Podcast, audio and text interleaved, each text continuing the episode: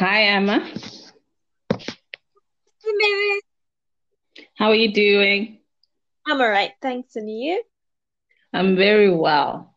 So the podcast starts recording as person comes aboard. Okay. Okay. Right. So so it will start recording all our greetings and stuff. But I'm sure others will join us along the way, and if they don't manage, well, we'll just have to see. Okay. Okay. Right. I, I, I love this concept because then we can talk to each other. And I do believe it uses less data than than Zoom. Okay. So it's very handy. Okay. All right. So what we are talking about today, uh, you remember from the last lesson, we were speaking of how Hitler worked his way up to becoming the Chancellor of Germany. Okay.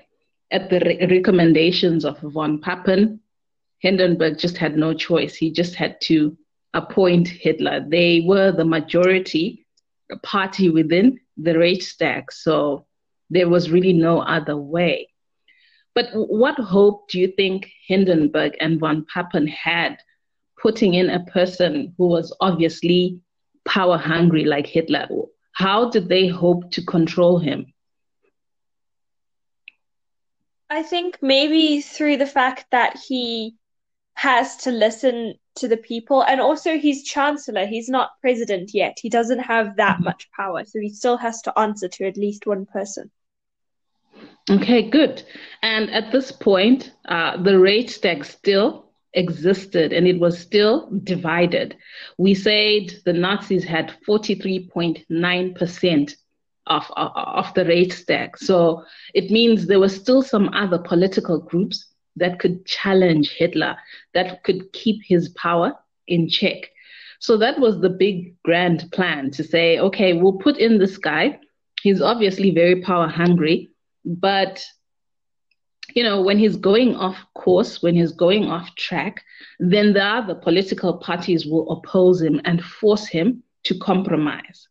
Right. But they, they really had no idea who they were dealing with. Okay. Hitler was determined to move up and have complete control. Right. So when we ended the lesson uh, last week, we spoke about the Enabling Act, the Enabling Act of 1933. Right, and this was a law which gave Hitler the power to make any decisions uh, without the approval of the Reichstag. He didn't need their parliamentary sessions and debate in order to pass laws. Right, why did members of the Reichstag vote for such a law, knowing that it would make Hitler an absolute leader? Why then did they vote to say, yes, let's have the Enabling Act? Maybe because they figured that when Hitler had complete control, he would have better power, he would have better control of the population. And Mm-hmm. maybe the, and also maybe the Nazis had more power within the Reichstag, so they they would have voted for Hitler because he was their leader. Okay, excellent. Right. Now you remember how we said the Nazis had rich people backing them up, right? So they really had money and resources now. This time around, the Nazis were well resourced. So you'll find that Hitler was able to work with two bodies to support the Nazis. You have uh, the storm troopers, right? The stormtroopers who were his personal bodyguards. Okay, the stormtroopers that we have always been talking about. The stormtroopers were formed in the 1920s, and these guys were Hitler's personal bodyguards. But now, because he had the money and the resources, he then formed another group, which was called the SA. Right, and the SA were basically a Nazi army. Okay, a Nazi army. I mean, think of it, Emma. It's it's just ridiculous. How can a, a person in a country have their own police and have their own soldiers? Soldiers and police need to be registered under the government. But look what he did. He formed a Nazi army. Okay, he formed a Nazi army. And these are the people who were then being very forceful on the Reichstag. When the Enabling Act was being debated on, the SS and the SA were both present, intimidating people, frightening them, forcing them to accept the law. So many people voted because they were pressured into it and, and they really felt they had no choice. So that is how the Enabling Act was actually passed. Right, from, from the time the Enabling Act had been passed, everyone knew that, okay, these are serious problems uh, for the country because this guy is power hungry. Right, Hitler looked around and he realized that there were many people who could still potentially oppose him, even though he had the Enabling Act but there were still various institutions in, in Germany that could still challenge his authority. For example, you have trade unions. Do you remember what trade unions are? Yes. Aren't they um isn't it just um it's a group of people who form an organization um that trade with each they do business with each other. Okay, a trade union is an organization that protects the rights of of workers. Okay. Okay. Right. That is what. Yeah, that's that's what a trade union is. Uh, it, it protects the workers. Everyone must belong to a trade union when they are employed. If you can imagine people who work in industry, they can be injured whilst working. So the trade union ensures that if they are injured while they are working, then the employer can compensate them properly instead of just dismissing them. Try to imagine doctors, even. Uh, they need a trade union because sometimes, even if you are well intentioned and you have done your job so well as a doctor, the patient can still die. Do you see that? And after receiving thousands and thousands of dollars from the family, when the patient has died, sometimes uh, the, the patient's family can sue you. Right. So uh, even doctors need a trade union to represent them. Look at teachers, they also need trade unions. There are problems in the classroom when dealing with, with children. Right. So there was a real potential problem for Hitler that trade unions could challenge the Enabling Act because it would mean workers would have to be silenced. They couldn't talk about their conditions of service they couldn't talk or negotiate for their salaries. They couldn't, you know, take the employer to task about protective clothing. The passing of the Enabling Act meant that workers were being suppressed. So trade unions were definitely a potential threat for Hitler. Okay, because it, it, it was a, a platform by which he could be challenged. Right. So he had to find a way of silencing the unions. Okay. Silencing the unions. It's either they all become Nazi or they, they just stop existing.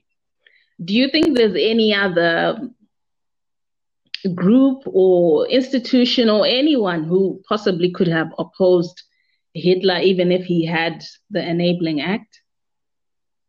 Um, maybe the communists, but they were he mm-hmm. already dealt with them in a way. Okay, right. I, I, I like how you put it because you are correct to say that some opposition parties still existed in Germany. The Enabling Act did not remove the existence of other political parties. So, yes, you are correct. He would have to deal with opposition within the Reichstag. Right. There was also the challenge that President Hindenburg, as you said before, was the president of Germany. He had the executive powers, and the army was loyal to President Hindenburg. So if Hitler was going off course, then there was also the potential that the army and the president could stop him.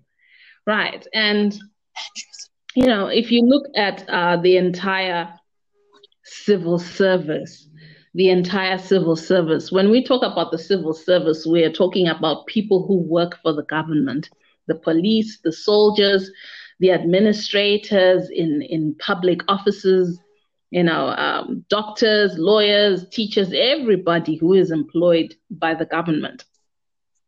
there was also a very real challenge that some of these people did not agree with Nazi policies. So they too would resist. If if Hitler made an announcement that, you know, from now onwards in all schools, everybody should sing the Nazi anthem, it was very possible that on the ground, the teachers implementing these policies would not do what Hitler had, has said. Right. So he needed a way to make his power infiltrate all the sections of, of, of Germany, as it were. Okay. He, he needed to penetrate. Right. So uh, over the next couple of months, from the time that he um, uh, acquired the Enabling Act, he then started making some steps uh, to make sure that all power was in his hands. Right. So in April, remember the elections were held in March. Okay. So the following month, in April, right, he dissolved the parliamentary system. No more debates, no more constituent assemblies, no more constitutional uh, representatives, no more Reichsrat. Remember when we started the topic, we spoke about the Reichstag and the Reichsrat. Okay, right. The Reichsrat was dissolved, like no more debates, no more coming from your various districts and provinces with your many problems to say, we are unemployed, we don't have running water, no more of that. Decisions will be made from a higher office. Right, he was he was becoming an absolute leader, right? Yes. Yes, he definitely uh, was. Okay. Do you think uh, those parliamentary sessions are helpful in any way? I think you've seen some of the sessions on TV. Uh, you've seen the South African ones with Julius Malema and, and, and so forth. Sometimes it can be really disruptive and they debate and they argue and they fight. Do you think those kind of debates are helpful in a country in any way? Yes, I think they do help because I think they represent. Um, I think that the representatives in these debates uh, help to voice mm-hmm. the opinions of the people that they have spoken to and the people that they represent. So I think it helps to sort of even out um, and fully take into account the opinions of the people in the country. Okay, good, Emma. Because I mean, if you look at Zimbabwe, I'm trying to give an example of Zimbabwe because we can relate, right? If if you wanted to communicate a problem to the president, there you couldn't call him, you couldn't drive to his house and tell him your problems as an individual, right? But what we have are what we call constituencies. Okay, constituencies are those divisions based on where we stay. Okay right? Like uh, I stay in Matsheumhlope, and I think Matsheumhlope sometimes is grouped with Waterford, uh, Selborne Park, maybe, right? They group these areas together. Then they say, this is a ward, okay? This ward is under such and such a constituency. And in that ward, we, we normally have a representative, okay? Maybe we have high crime rates in our neighborhood. Maybe we are concerned about the number of high schoolers who are dropping out. Maybe we are concerned about the number of people who are drinking at our local stores, right? We, we, we can't go all the way to the president to report that, but certainly we can report that to our ward leader. And then the ward leader will then take it further up. And that is how the complaint gets to the president. When they have their parliamentary sessions, then the leader will then say, Excuse me, Mr. President, you know, I'm coming from a small uh, district in Bulawayo, and we are concerned about the number of high school dropouts. Right. Has anyone else experienced a similar trend in their own constituencies?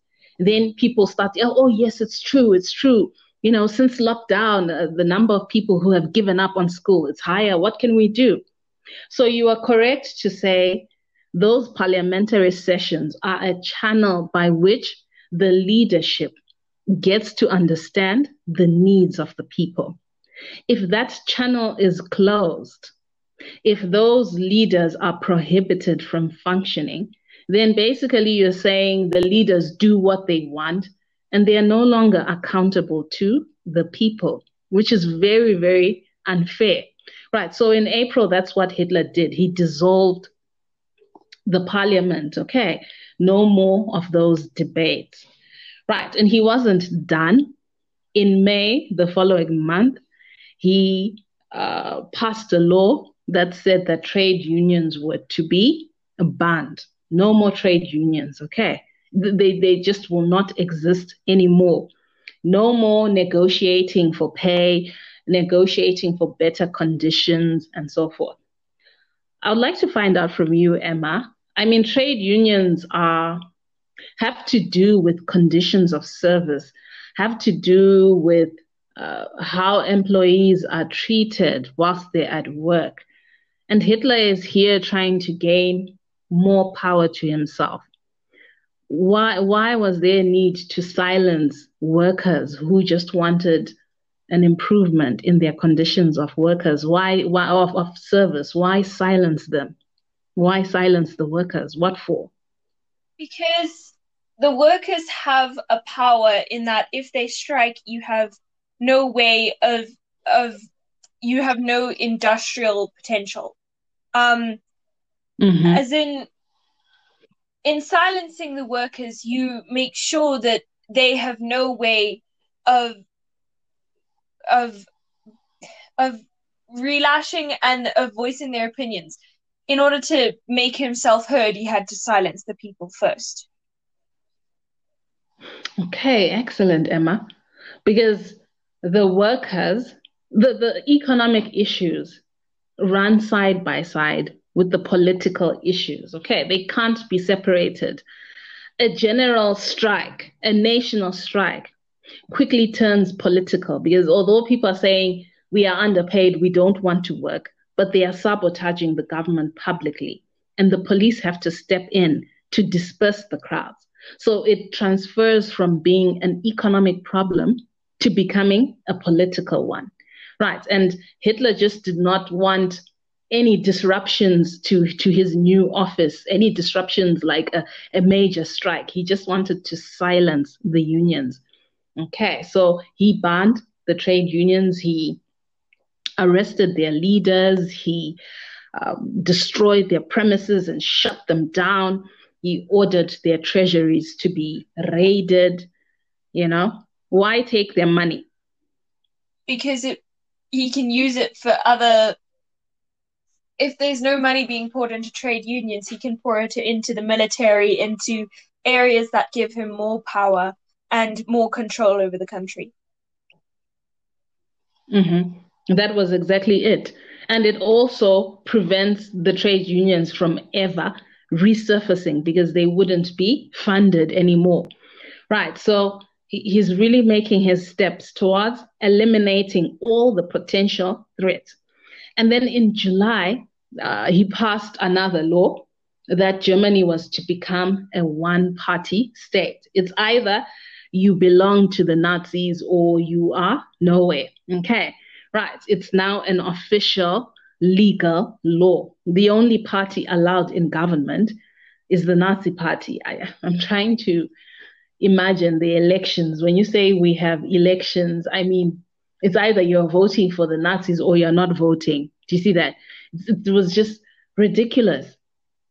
So this law was passed, which also gave him the right then to persecute opposition uh, party members because by law, these guys were now operating illegally because the law has said no more of these opposition groups. Right. So he was able to arrest uh, members of the opposition and, you know, carry the legal uh, documents to say, I am arresting you. I'm not kidnapping you in the dead of the night. No, I am arresting you publicly because this is no longer allowed in this country. Right. He, he was becoming an absolute leader. Right. And, and once opposition parties uh, were banned, it means that even within the civil service, the various government institutions, he had to uh, penetrate and find a way of removing people who were not loyal, people who were not compliant, people who were passive. Do you know what passive means? Passive, surely it means that they have no, um, it means that they didn't do as they were told and they didn't take the rule as they didn't just accept it. Mm-hmm. Right. So a person who's passive just doesn't react. They they don't uh, get excited by the new law. Uh, neither do they reject it. Okay. Passive people are just in between, right? So such people had to be el- eliminated from the system because they were not compliant. Okay. They were not compliant. He wanted people uh, who were 100% aligned to the Nazi agenda. If the government says from now onwards in our schools, we want our children to do boxing, both girls and boys. He didn't want a bunch of teachers who start saying, oh my goodness, boxing for girls, what is this? You know, he wanted people who would say 100% tomorrow, all girls and boys boxing match. Right. So he, he was trying to penetrate the system and putting uh, all these people that were loyal. Now, you see, the Weimar Republic had been very tolerant during its years of governance. It had been so tolerant that uh, so many opposition members were employed in the civil service, in the army, in the police, in the health sector, in the industries, right? And, and, and now Hitler was saying everyone must be Nazi. So it meant eliminating those who didn't belong to the Nazis.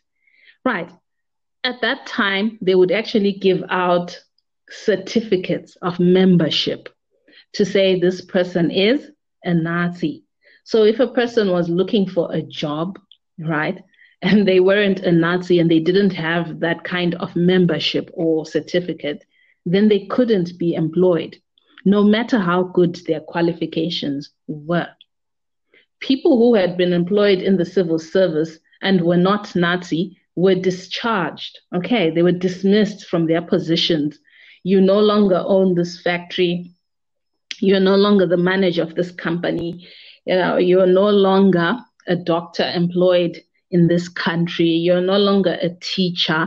You are no longer an army general. We just don't need your services anymore. This was terrible. Okay really terrible. But the worst of it was that he started implementing his anti Semitic laws. Okay. Do you know what the anti Semitic laws uh, means? Yes. What that means? It means that Jews weren't able to get mm-hmm. jobs. It means that Jews were blamed for all the problems that happened in the country, and that Jews were generally regarded mm-hmm. as the uh, lower members of society, if not really people at all. Mm-hmm. That that is it, right? And at this point, the persecution against Jews was still very moderate. 1933, very moderate. The clever ones, uh, who immediately sensed the tension, got their passports ready and started to leave the country. Okay, but some, some, not all Jews were rich and well-to-do. Some didn't have connections outside the country, and they just remained. But now they were completely isolated because now the civil service has become Nazi. It means if you are born as a Jew in Germany, you cannot go to the government offices and apply for a birth certificate because you will not be given that birth certificate. The birth certificate is only being issued to Germans alone. Neither can you register your child in a German school because you don't have the proper documentation. You see, life was becoming very, very difficult for Jews. Neither can you go and request a passport so that you could leave the country because passports are processed within the civil service. Right. So they were cornered completely. They couldn't even uh, go to hospitals because where is your certificate? Do you see that? Where is your certificate that allows you to move around freely in this country and access healthcare and so forth? Right. So all this was part of his agenda of flushing out opposition. Right. So we are just about to round up. Um, once he had dealt with uh, these um, threats, he now had to face the biggest one ever, which was the army. You remember during the Munich push that the, one of the reasons why the push failed was because the army had had been loyal to the Weimar Republic, right? So he he never forgot that. He never forgot that. He he he was bent on um, finding people who are loyal and and punishing those who were who were not. Right. So he looked at the army, and the army had a very powerful leader. Uh, his name was Ernest Röhm. Okay, Ernest Röhm. Right, and and Röhm had all these leadership qualities, and and all the soldiers and all the ranks within the army, everyone there was loyal to Ernest Röhm. Right, this was a potential threat. How so, Emma? Why why would some powerful army general be a threat to Hitler? Because with all the loyalty of the men, um, he has he could launch um, he could potentially overthrow Hitler because he has the power of the German army. He has their loyalty and he has a guarantee of their support, and Hitler doesn't. Mm-hmm, mm-hmm. Hitler doesn't. Okay. Even though he's got the SS, uh, which is his bodyguards, and he also has the SA, which is the Nazi army, but their numbers are far less than what exists um, in the army. And he also couldn't go there and force them and say, hey, you army people, can you salute me? You know, loyalty is something that you cannot force. It's it's something intrinsic, Emma. It's something that must be inspired in people. So he knew that Ernest Röhm inspired that kind of loyalty in his soldiers, and there's no way that he could just force it on them. So Ernest Röhm had to go. Okay, Ernest Röhm had to go. And if he was out of the way, then that would mean, you know, the army could be persuaded to surrender to his rule. Of course, Ernest Röhm didn't work alone as an isolated individual. There were obviously many uh, military officers who were also loyal to Ernest Röhm. Okay, so he, he needed to sort that out. And also, even within the Nazi party, not everything was perfect. There were some people within the Nazi party uh, who were going left. When I say going left, I mean they were also starting to uh, challenge Hitler and question him and say, hmm, when we formed this party, was this the original plan? You know, they were starting to question him.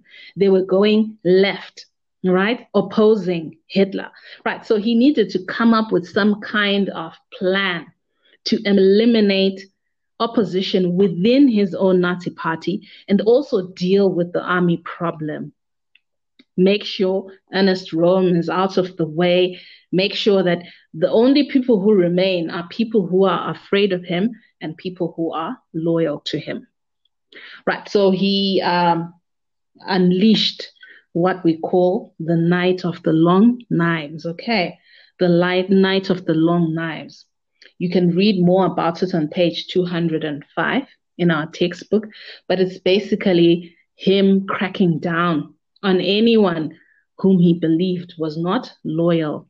The executions were serious.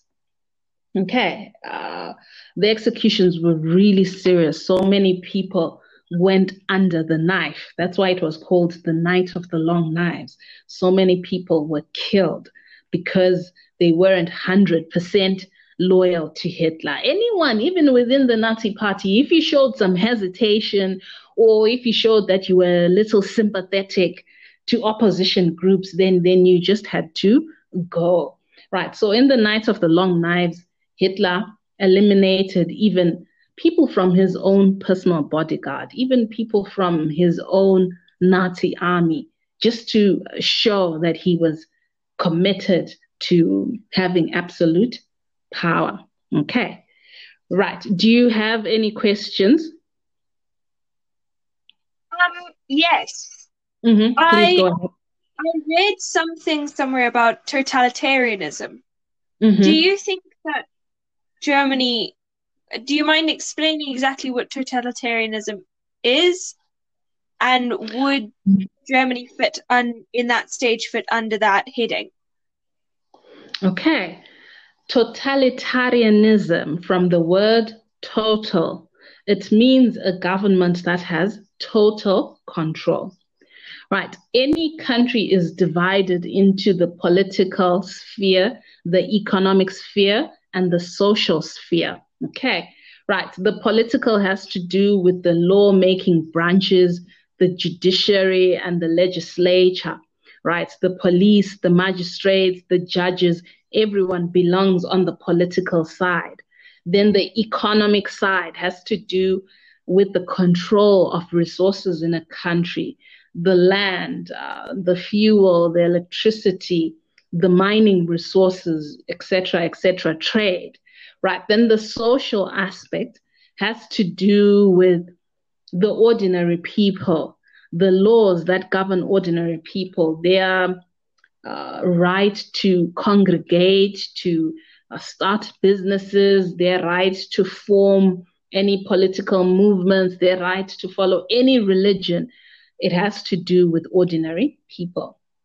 So when we say a state is totalitarian, we are saying all those three sectors are completely controlled by the government. The government tells you which party you should belong to. The government tells you how you should run your businesses. And, and when the government forces you know, forces you to engage in, in economic programs because they have control of the economy. And then socially, the government also dictates. In some countries, the government dictates what people should wear, uh, what religion people should practice, uh, what kind of educational curriculum should be taught in schools. Do you remember in Zimbabwe? Maybe you were still a, a very young child by then, but um, in Zimbabwe before the new curriculum, which uh, students are studying right now, before that curriculum was implemented, there were years and years of debate. Okay, within parliament, they debated to say, we want to change our education system. It's now outdated. Can we upgrade? To the very last stage where parents were asked to vote do they want this new curriculum? Teachers were asked to vote. That shows you that there was uh, some democracy in terms of implementing laws. But in a totalitarian state, such things do not exist, even things that affect you know what you wear what or what church you go to when you go to church right such things how you get married laws about whether you can marry foreigners or outsiders, all those things are dictated by the government and there is no dialogue. Right. So I, I think the point that we are at in 1933, I, I see Germany uh, moving towards totalitarianism, definitely, because I can see politically Hitler having total control. I can see economically that the means of production was going to be put under the government. People would not have the freedom uh, to run their businesses. And then, even socially, I can see some people being eliminated on the grounds of being foreigners. Okay, so definitely Germany qualifies to be called a totalitarian state. Did I answer you well? I hope I did. Yes, thank you, Mrs. Mbeve. And just on that same note, mm-hmm. does mm-hmm. is so was the Soviet Union with Stalin at its head? Do you think that was also totalitarianism? It it definitely was. It definitely was. The totalitarianism actually started with Lenin in 1918. Okay, so he okay. did a he did a revolution and you know, overthrew the government and started ruling as a dictator. And then he was dead by 1924, and Stalin took over and continued in those footsteps. And the reason why your examiner allows you to study these things is because it's not to say a dictatorship is evil, it's cruel. That's not the reason why they, they say that. Each of these countries applied totalitarian rule for different reasons, okay? In, in, in Russia, it was the economy that wasn't doing well. It was because the country was large and, and, and so divided.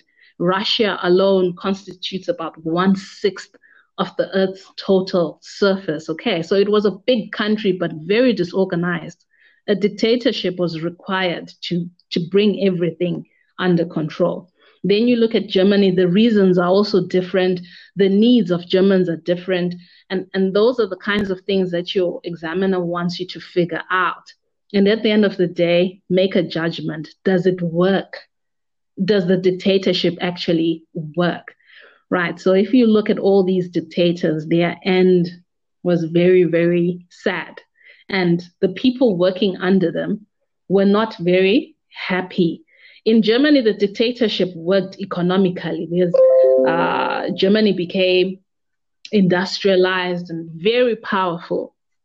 But in terms of social development, I mean, up to today, Germans have to commemorate the, the, the, the killings that were taking place at, at concentration camps like Auschwitz because it hurt everyone so much. So even though the economy did well, but socially it was very hurtful. And in other countries like Russia, the economy didn't do well, and even politically, people suffered. So you're just figuring out if it actually worked. Okay. okay this has been fun. You know, I, I did this with upper sixes and we had more people attending the discussion. It, it was really fun. I find that it's better for us to communicate like this and, and we can master more things. Okay. And it, it's obviously uh, consuming less data than than Zoom. So I will definitely encourage more people to join us next time. Thanks, Emma, for attending. Okay, thank you, Mrs. Mbeve. All right, bye bye. Goodbye. Thank you.